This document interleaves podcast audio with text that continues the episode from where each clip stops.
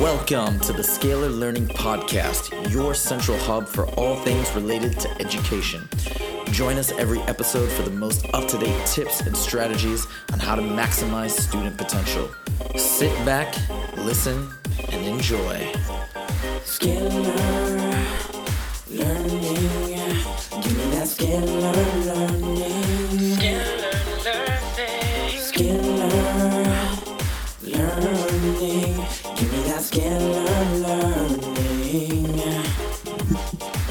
What's up, everybody, and welcome back to another episode of the Scalar Learning Podcast. I am your host, as always, Huzefa.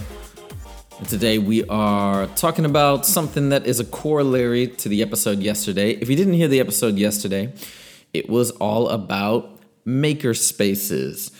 So if you don't know what a maker space is, we have them at the school that I'll be teaching at next year, and that I've been working at a lot, uh, even in the last couple years. It's it's kind of like a big bubble that fosters creativity. It has all sorts of different resources. Of course, you have teachers, mentors there that can give assistance and guide kids along the way if need be. But the idea is to engender an environment that stimulates ideas, allows kids to share, collaborate, interact, and of course, build, create. And that can be by offering different tools, one of which is fairly common a 3D printer. So you can design and actual actually render models. So it was all about maker spaces, and today is a follow up to that episode because I actually came across this really cool article on edutopia.org called Why Making is Essential to Learning. And I thought it was so cool. And it it it relate it's it's the same idea. Why, you know, what did the studies say? Why from a cognitive standpoint is creating or making such a critical piece in the learning puzzle. So we're going to read from this article today and I'm going to share share the thoughts and insights along with my own as we go through it. But I just thought it was really cool. Wanted to wanted to show it to you. It's written by a guy named Yuki Terada, who is a senior associate research curation. So let's do it. Why making is essential to learning. Making is as old as learning itself. While the maker movement may only be about a decade old, the human desire to create dates back to the earliest forms of human activity, from making stone tools to drawing on cave walls. Thinkers such as Pestalozzi, Montessori, and Papert, I'm not sure if I'm pronouncing those names right, helped pave the way for the maker movement by stressing the importance of hands on, student centered, meaningful learning. More recently, maker education is being used as a way to connect do it yourself and formal learning to classrooms. Driven by new technologies such as 3D printing, robotics, and kid friendly coding, making is emerging as an effective way to introduce students to STEM, particularly women and minorities. I believe STEM stands for science, technology, uh, some mathematics. I, I'm not sure what the E stands for. By incorporating elements of making into the classroom, educators can bridge the gap between what students are passionate about and what they're learning in school.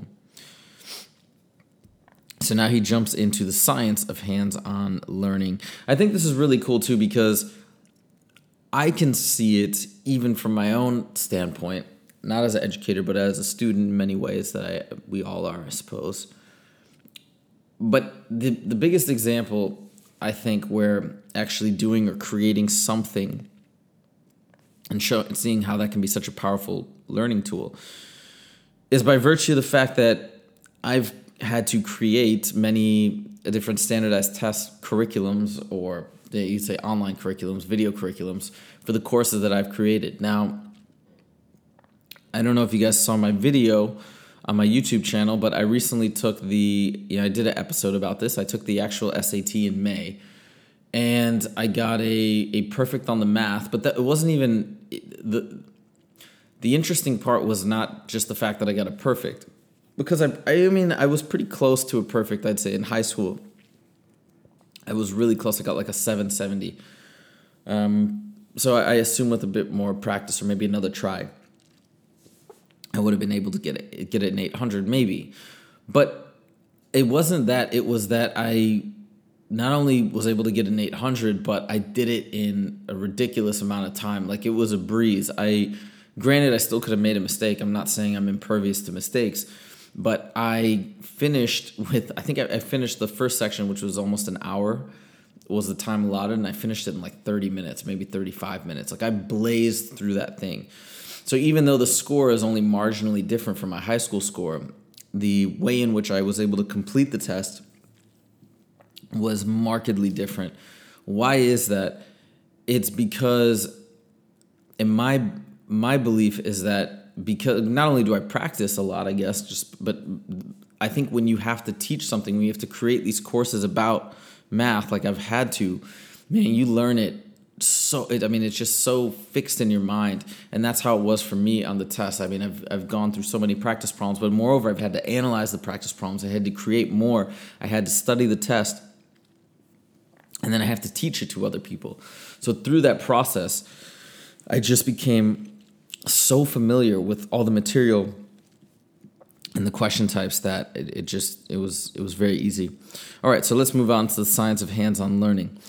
At the heart of making is the idea that all students are creators. Instead of just memorizing material for a test, students are encouraged to use what they know to design and build products, projects, whether it's hacking everyday objects to make music, or using a 3D printer to build a mechanical prosthetic hand for a child.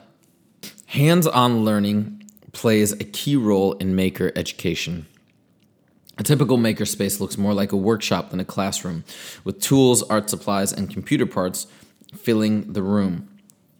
Textbooks, if present, are more likely to be used as references, a tool to help students design and build their projects, unlike traditional classrooms where memorizing the textbook itself may be the goal.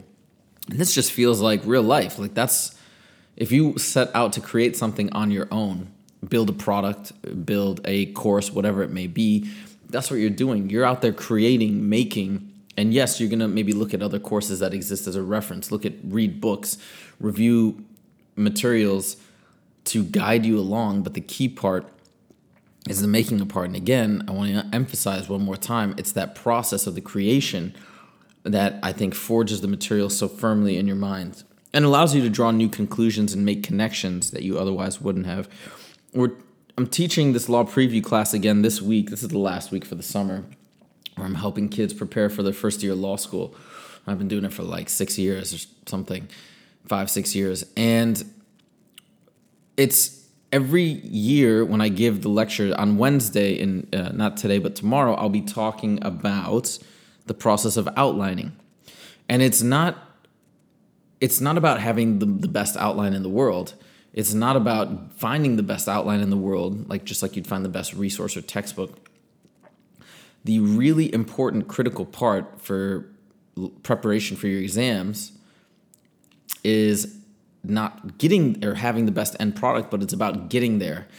It's about the process, it's about the creation of the outline individually and through that process, by making this, trying to make this beautiful thing that assimilates all the information that you've painstakingly gathered throughout the year, that's how you finally learn everything and get everything really set in your mind so you can spit it out on an exam nicely, neatly, in an organized manner, etc. So that is the idea behind, I mean, it's the same principle. You do it yourself. You walk through the process as opposed to just reading something that's been created, and it's going to be pretty hard to not have gained quite a, a solid mastery of the subject by that point. Okay, maker mindset. Teaching students to ask questions and embrace mistakes. Now, this is really awesome. Maker education is more than just tools and technology. Dale Dougherty, the creator of Maker Faire, sees making as a way to develop one's full potential. Fostering the maker mindset through education is a fundamentally human project. To support the growth and development of another person, not just physically, but mentally and emotionally. Making encourages students to pose their own questions and pursue answers in an organic way. In contrast to a single correct answer approach, making is a mindset, a way to approach problem solving through experimentation and play. Mistakes are a way of are a part of learning, since they show that students are pushing the boundaries of their capabilities. Every mistake made is an opportunity to incorporate feedback into a new design, a way to solve challenges previously unforeseen. In a culture of high stakes testing, students can be too focused on finding the right answers when they should also be thinking about the right questions. Questioning can be a powerful form of learning. Research shows that students learn more deeply when they can apply classroom gathered knowledge to real world problems. Asking questions provides context that helps reinforce student learning, and it helps students transfer their learning to new kinds of situations, including ones outside of the classroom. Finally, the last section is entitled A Powerful Force for Inclusion. One of Maker Education's more exciting trends is its ability to attract students who may be underrepresented in STEM fields. Despite being 57% of the undergraduate student population, women make up only 19% of engineering students. Black and Hispanic students, who make up 29% of undergraduates, constitute only 15% of engineering students. Why are women and minorities underrepresented in, again, STEM, science, technology, uh, math? I, I can't remember the E. Maybe it's, it might be engineering. One possible reason is the style of teaching usually used. A 2014 study compared college level biology courses taught in a traditional lecture format with an active learning format and found that when active learning was used, average exam scores increased with black and first generation students benefiting the most. In other words, active learning can be a powerful tool to help make STEM more inclusive. With its focus on creativity, art, play, and do it yourself projects, making has the potential to appeal to a wide range of interests. A 2014 report found that girls who participate in maker programs develop stronger interest and skills in computer science and engineering. By engaging in making, girls can gain the skills, knowledge, and confidence and self efficacy necessary for a successful career in STEM. True learning is a continuous cycle of curiosity, investigation, experimentation, research, and reflection, all of which are key features in making. While maker education is often defined in terms of 3D printers, it's really the culture around making, rather than the act of making, that makes it essential to learning. All right, such a cool article. Hopefully that was fun for you. Hopefully that was interesting. I know it was super interesting for me. And man, I don't know. I just I just think it's it's such a cool idea. I'm so excited to implement this next year. Oh, you know, there's there's one other piece. I don't think I think I skipped this part. All right, there's one other piece that I want to jump back to. It's about the research. So here we go. At Albemarle uh, Marl County Public Schools, making foster student autonomy ignites student interest and empowers students to embrace their own learning. One of the things we've discovered is that maker education with kids gets them engaged, gets them passionate about the work, and gives them opportunities to pursue things that they're interested in. And as a result, it really raises the level of work that kids are doing. Research shows that hands on learning is an effective way to teach students science. A 2009 study found that eighth grade students who were involved in hands on science projects demonstrated a deeper understanding of concepts than students who were taught with traditional met- methods such as textbook readings, lectures, etc. And then why is it more effective? Well, students who participate in science experiments instead of just observing them have a deeper conceptual understanding of science. Through brain imaging, researchers found that physical experience activates the sensor, sensory motor region of students' brains, which helps reinforce what they're learning. If students use their hands as well as their minds, they're essentially learning twice. And that makes sense. We know that that is occurring because we, I mean, for example, just if you think about the different ways in which we learn, whether it's there's kinesthetic, uh, visually, and we know we're, we're hitting two or more or three or whatever of those tracks, you're going to have a much better chance of retaining that information. And that's been well established. So, yeah, I mean, all this stuff makes sense. And I mean, my only advice is if you're a parent, you're listening, man, I'd really try and get your kids involved in one of these maker spaces. It may not be for everybody. Your child in particular may not enjoy it, but have them try it. See if they like it. See if it's something that excites them. I think it's really important too.